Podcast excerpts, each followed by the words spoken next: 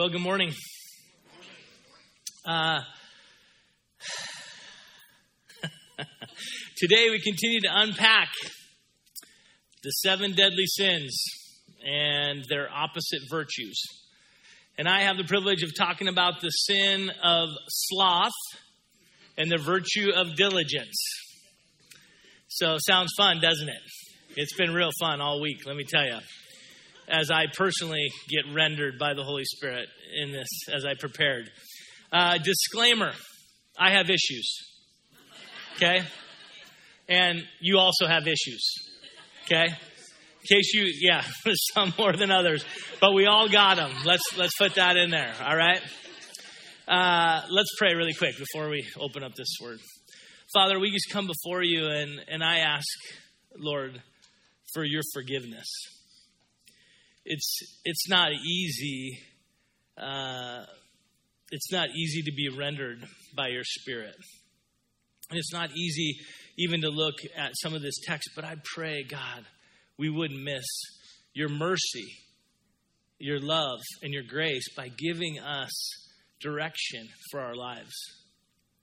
I pray that you would just go before us, and by your Spirit, would you open our eyes to see you and our ears to hear you, I pray. In Jesus' name, amen. First, let's start off by defining what sloth means. Are you ready? In the dictionary, sloth means, and it's up on the screen behind me, it means a disinclination to action or labor, indolence, or B, spiritual apathy and inactivity. I also included the definition of indolence because I didn't know what indolence meant as a synonym. And it says inclination to laziness, sloth. We come right back to the beginning. Turn to your neighbor and say, I may have some issues. Yeah. Now turn to your neighbor and say, mistakes were made. All right, good. We're all on the same page. Okay, in contrast to sloth, the definition for diligence is steady, earnest, an energetic effort, devoted and painstaking work and application to accomplish an undertaking. Catch that again steady, earnest, energetic effort, devoted and painstaking work an application to accomplish an undertaking. Moving forward today, we're gonna we're gonna sloth will be represented represented by its synonyms, i.e., the word lazy will be used and the word sluggard. Now, if you were like me, my parents used that word, and I and I it is a little bit of a triggering word for me because uh, it was not used in a very nice way to me when I was growing up. So just be just guard your heart for a moment if that if you're sensitive to that because this is just how the scripture describes it, okay? And let the Holy Spirit kind of inform you on that. Here are some samplings. Uh, here are some samplings of scriptures. Uh, what did I say? I can't read. Here are some samplings of what the scriptures have to say about these two types of attributes. We're going to start in Ecclesiastes 10:18. It says, "Through laziness the rafters sag. Because of idle hands the house leaks." Proverbs 6, 6 through 11 says, Go to the ant, you sluggard. Consider its ways and be wise. It has no commander, no overseer, or ruler. Yet it stores its provisions in summer and gathers its food at harvest. How long will you lie there, you sluggard?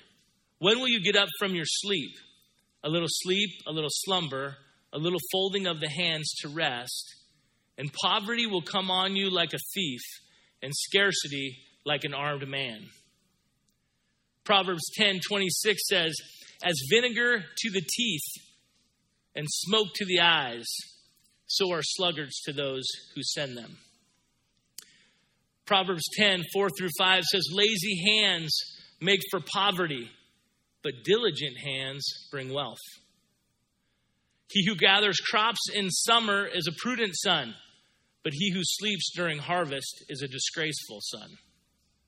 Proverbs 12, 24 says, Diligent hands will rule, but laziness ends in forced labor.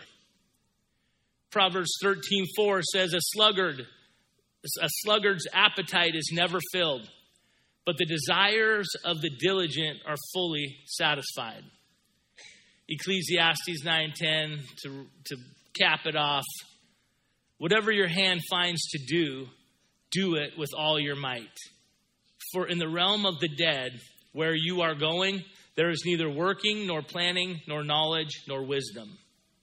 Now, that's hopefully not where you're going, but that's what, that's what uh, Solomon's trying to tell you. Turn to your neighbor and say, Man, I, this is going to be tough. All right? Man. Man, man. That's what we are.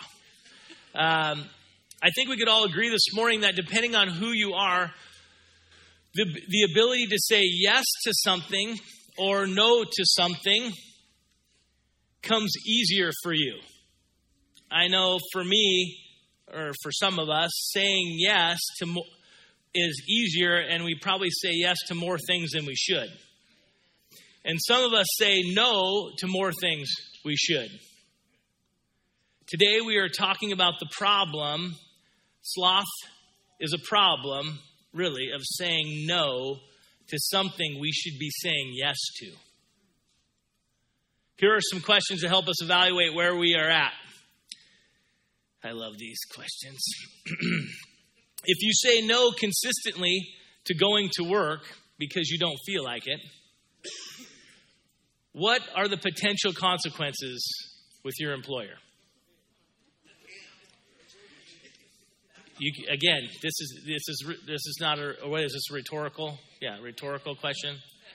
If we say no consistently to watching what we eat or drink, what happens to our bodies? That's one consequence. There's lots, depending on what we're eating and drinking. If we say no consistently to exercising or living an active lifestyle, high blood pressure, anybody? Diabetes, yep. Yep. Thank you. You guys, you guys are, you guys got your you got you're, you're tracking with me.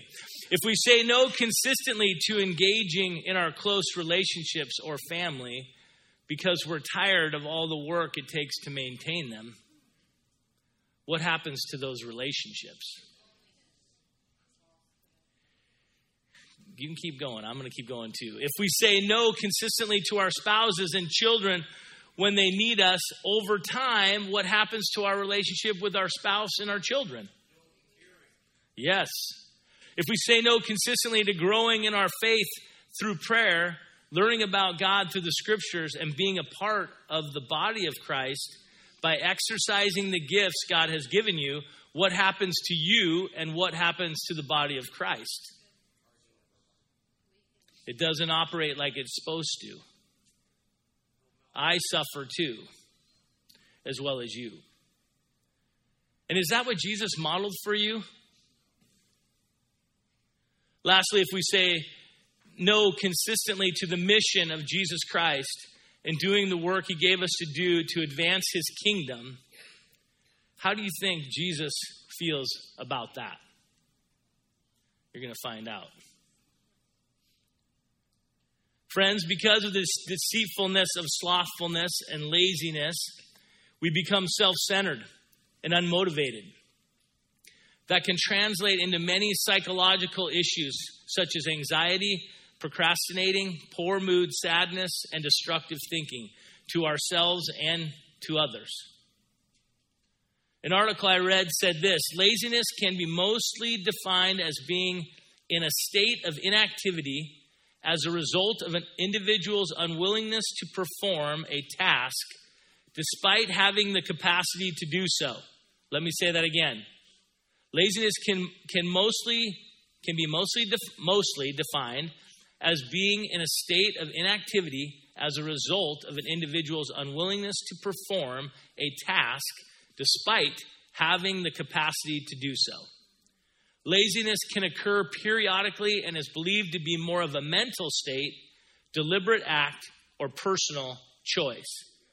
Now, I say that with sensitivity, right? Because we know that there, that some some of us have suffered with depression and anxiety, and it may not be connected to laziness, right, or slothfulness. So just know that I'm not I'm not trying to make that as an absolute statement. Read along with me a, a parable Jesus uh, says to the crowds concerning these attributes in Luke 19 11 through 27. This is called the parable of the ten minas. While they were listening to this, starting in verse 11, he went on to tell them a parable because he was near Jerusalem and the people thought that the kingdom of God was going to appear at once. Just to give you a little background, what happens right after he tells his parable is the triumphal entry into Jerusalem and Jesus' essentially last days before the cross. While they were listening, I'm going to read it again. He went on to tell them a parable because he was near Jerusalem and the people thought that the kingdom of, of God was going to appear at once. That's the reason why he's telling this parable. I always thought it was about the other stuff. He said, A man of noble birth went to a distant country to have himself appointed king and then to return. So he called ten of his servants and gave them ten minas. Put this money to work, he said, until I come back. But his subjects hated him and sent a delegation after him to say, We don't want this man to be our king. He was made king, however, and returned home.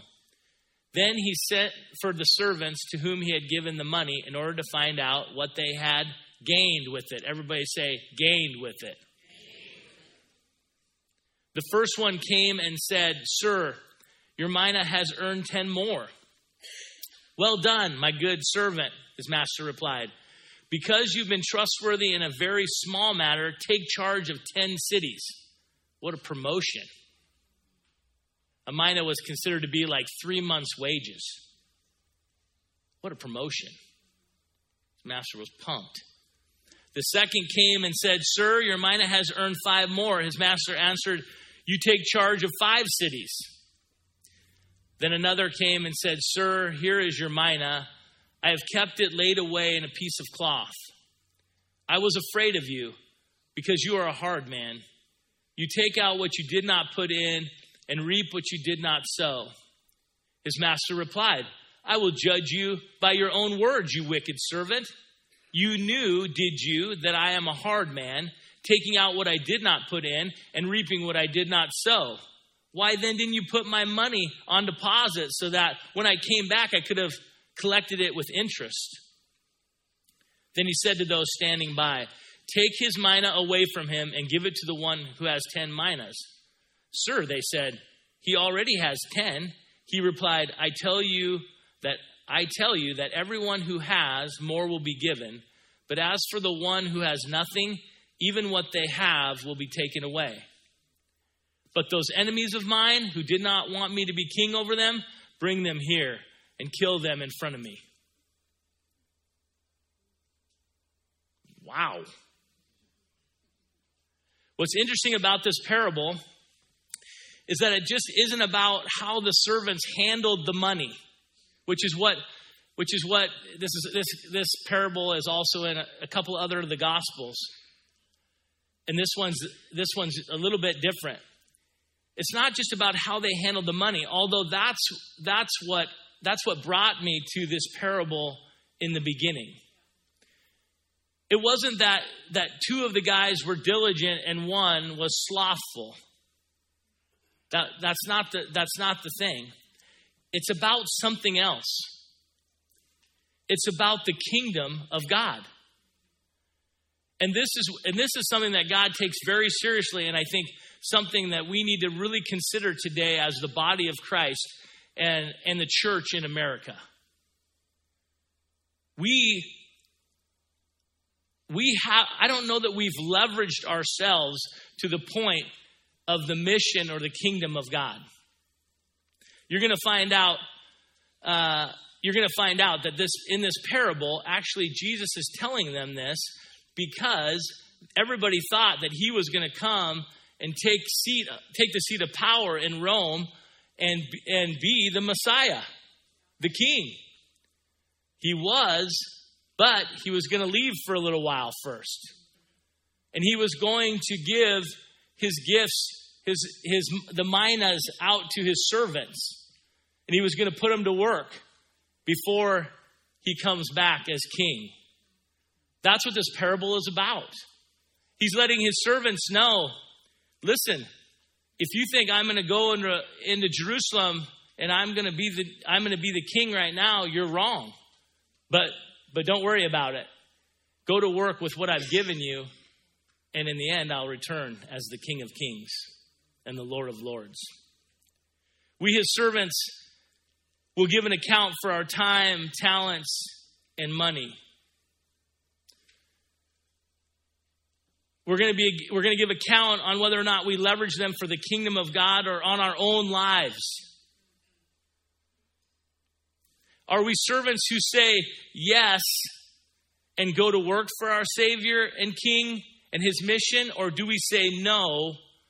I don't feel comfortable with that. And I can just tell you, as a member of the church, it's easy. There are some things I don't feel comfortable doing. Usually, those are the things that God asks, asks me to do. I would prefer to do the things that I'm comfortable with. But He continues to ask me to do things that I'm uncomfortable with. Why? Because He knows I, in Him, I have everything I need. All I need to do is have faith and trust Him that He's with me and lean on Him. And that experience usually turns out awesome. I'm so grateful. But what are the things in our lives today and in this in our church that we are, we say, ah, I just don't feel comfortable with that. This is a problem in our church. This is a problem by by numbers, by percentage. If if 20 of a if 20 put it this way, if 20% of your body works and 80% of it doesn't, is that great? No if the body of Christ only, ha- only has participation from 20% of it and 80% of it is just kind of in and out, how does the body of Christ work? What, what, happens to the, what happens to the mission of God if we're only 20% effective? There's a lot of people that get missed. There's a lot of neighbors that aren't loved. There's a lot of people in our community that, that are looking for some hope and some care that God imparted to us through Jesus Christ. But we're not giving it out. We're caught up in our own lives. We're worried about our own kingdoms, as it were. Paul describes what kind of humble, gives a picture of what humble service to the body of Christ looks like in Romans 12, 3 through 8. Read along with me. For by the grace given me, I say to every one of you, do not think of yourself more highly than you ought, but rather think of yourself with sober judgment, in accordance with the faith God has distributed to each of you. For just as each of you has one body with many members, and these members do not all have the same function, so in Christ we, though many, form one body and each member belongs to the others. Say, belongs to the others. We have different gifts according to the grace given to each of us. If your gift is prophesying, then prophesy in accordance with your faith. That means basically begin somewhere. And your faith, as your faith grows, your gift will grow, right? In accordance to your faith. That's what that means. If it is serving, then serve. If it's teaching, then teach. If it is to encourage, then give encouragement. If it is giving, then give generously. If it is to lead, do it diligently. If it is to show mercy, do it cheerfully. Here's the thing God placed each and every one of us in a place. The place where you live, what the community that you serve in, your jobs, everything that you've been given, God wants the kingdom to come in those places, in every relationship. He wants you to be thinking of the, the guy the guy working next to you or the gal, you know, at the at the coffee stand. He wants he wants you in the course of you living your life to consider his kingdom and mission and live out the love that he's given you out to give that love to other people. So that people go, "Why that person's awfully nice." What is it about them that people would be inquisitive, right? That's how the gospel multiplies. And we desperately need that. I will say one thing unless we spend time together as a body, unless we learn, like James says, to, uh, to confess our sins to one another and, and, and, and share our burdens with one another. Unless we get some healing for all the trauma and the and the things that we've experienced throughout our lives that there's so much growth that needs to take place in each one of us. Unless we do that collectively unless we get together in small groups or in or as families or whatever it's more than just sunday morning this is an engagement that we have to participate in throughout the week if we do that our healing comes from that. If you isolate yourself from that, your healing is isolated, it's slowed down. It's designed to be meshed together the body and the mission. Now, the truth is, we all say no to things that we should say yes to in regard to our relationship with God and each other. And there is grace for us when we ask the Lord for forgiveness. I'm not saying, I'm not, I'm not trying to, I'm not trying to drop a hammer without the solution. The solution is there. It's available to us with the word, with a, with a, with a, with an acknowledgement of who God is to say, I'm so sorry, Father. Whatever, whatever you're thinking right now, whatever He's speaking to you about, if you're feeling some conviction, that's a good thing. That's His mercy for you. He's not leaving you uh, abandoned or alone. He's telling you, come here. Come, bring it to me. I can heal it. I can work it. I can do something in that for you. And if I share it with, and, and then he'll encourage you to go share it with somebody. Say, hey, I got issues too. Can we pray for each other? Can we help each other? Uh, worship team, you guys can come up when you're ready. There are so many areas of our lives that we have said no to when we should have said yes. And I know God wants to heal and restore us. But I wonder if we were straight and I'm going to spend a little time on this as application for this morning.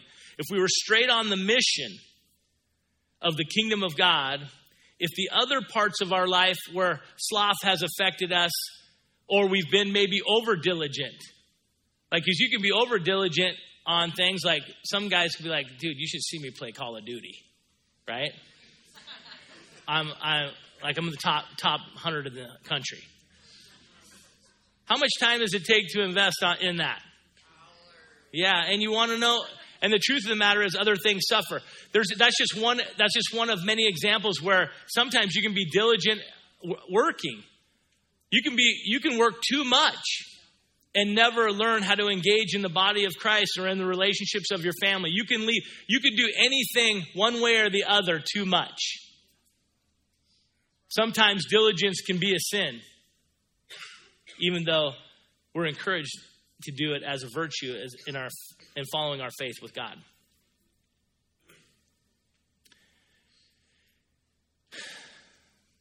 But I do wonder if we if we if we if we focused our life on one thing, the mission of the kingdom of God, I think the other parts of our life would fall into place. I think of the scripture uh, in the in um, where Jesus says, you know, don't worry about what you'll eat or what you'll wear, for pagans run after these things. And my Father knows that you need them. But seek first the kingdom and, in the, and his, his kingdom and his righteousness, and all these things will be added unto you. He knows we need things. We don't have to strive and contend for these things. We need to strive and contend for the kingdom for which we are citizens of. And, and this morning, if you came to church and you're like, what is this guy talking about? You can be a citizen too. You can be a citizen too. Jesus is calling you. This is how Paul describes it in 1 Corinthians 4 1 through 5. This then is how you ought to regard us as servants of Christ and as those entrusted with the mysteries of God, the mysteries God has revealed. That's us too. This is a mystery of God that He's revealing and the gospel that God would love a broken world. Now, now it is required that those who, who have been given a trust must, must prove faithful. I care very little if I am judged by you or by any human court. Indeed, I don't even judge myself. My conscience is clear, but that doesn't make me innocent. It is the Lord who judges me. Therefore, judge nothing before the appointed time. Wait until the Lord comes. He will bring to light what is hidden in darkness and will expose the motives of the heart. At that time, each will receive their praise from God. This verse is talking about the same thing the parable's talking about. One day, we will stand in judgment. There's only one judge, and his name is Jesus. What are we doing with what he's given us?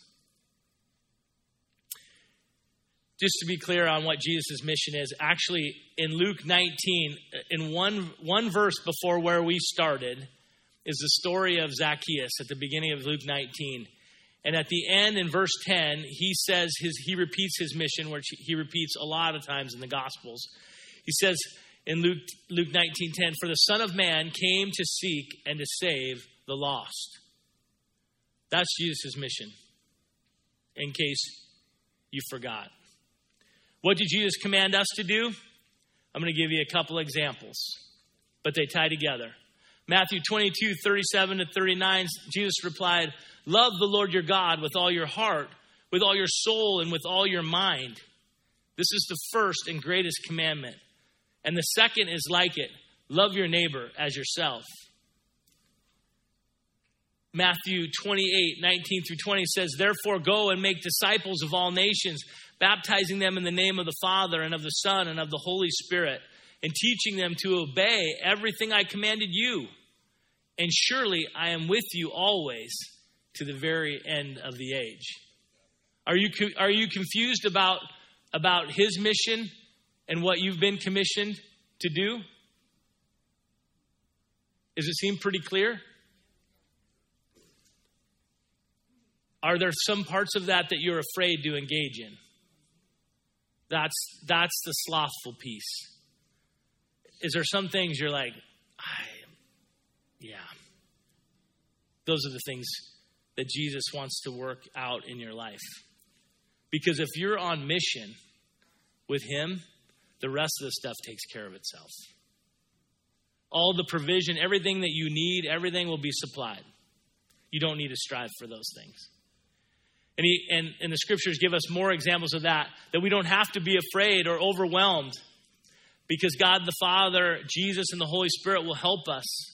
John 15, 16 through 17 says this You did not choose me, but I chose you and appointed you so that you might go and bear fruit. Say, bear fruit.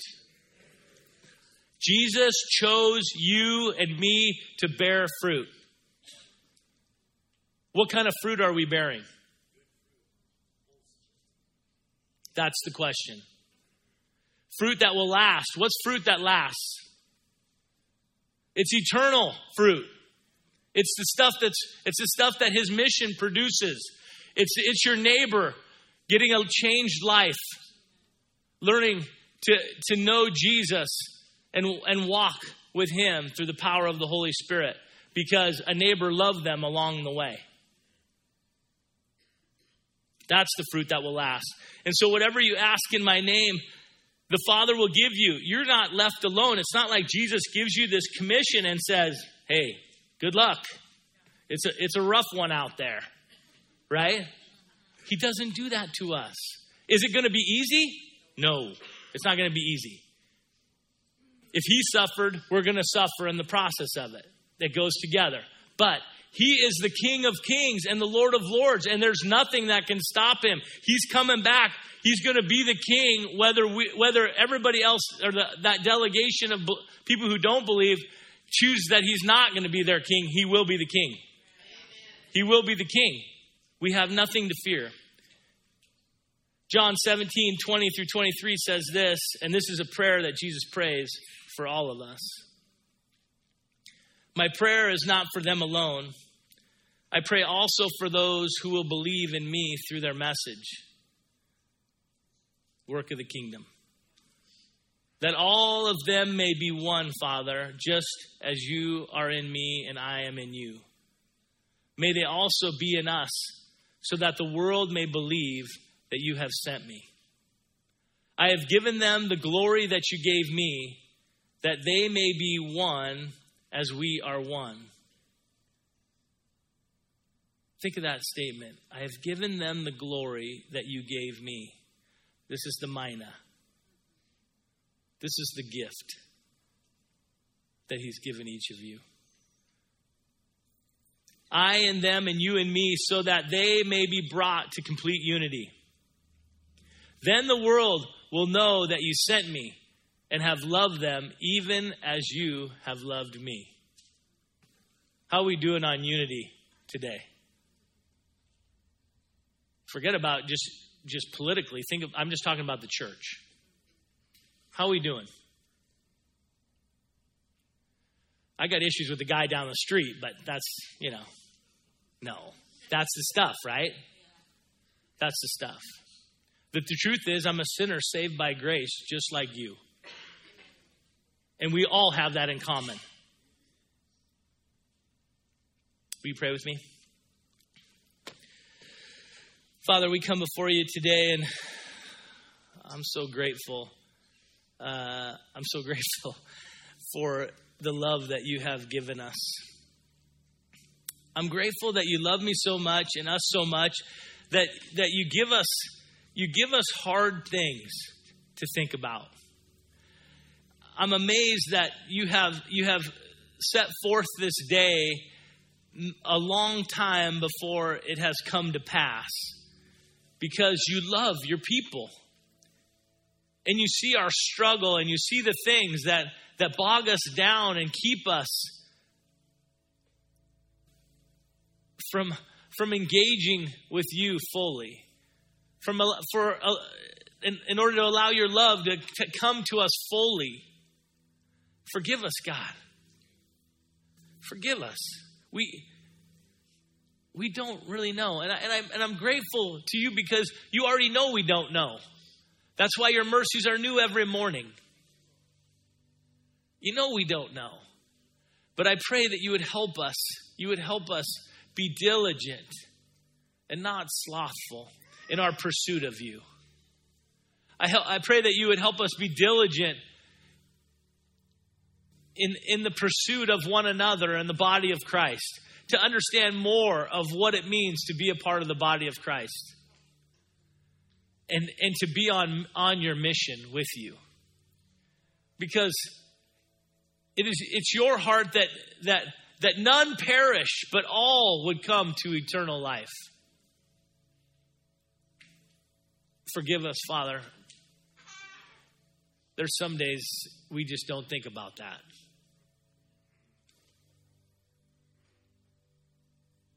And yet you thought about it for a long time and you saw all of us. Thank you. Help us. I pray that I pray that for each one today that you would you would give them what they need to to reconcile the things that you've spoken to them through this through this word. And I pray that we would we would share that with each other, that we would we would be comfortable with our issues so that the grace of God would flow through us and, and it, we would be unified as a broken people with an incredible Savior to love a world that is desperately in need of us. In Jesus' name, amen.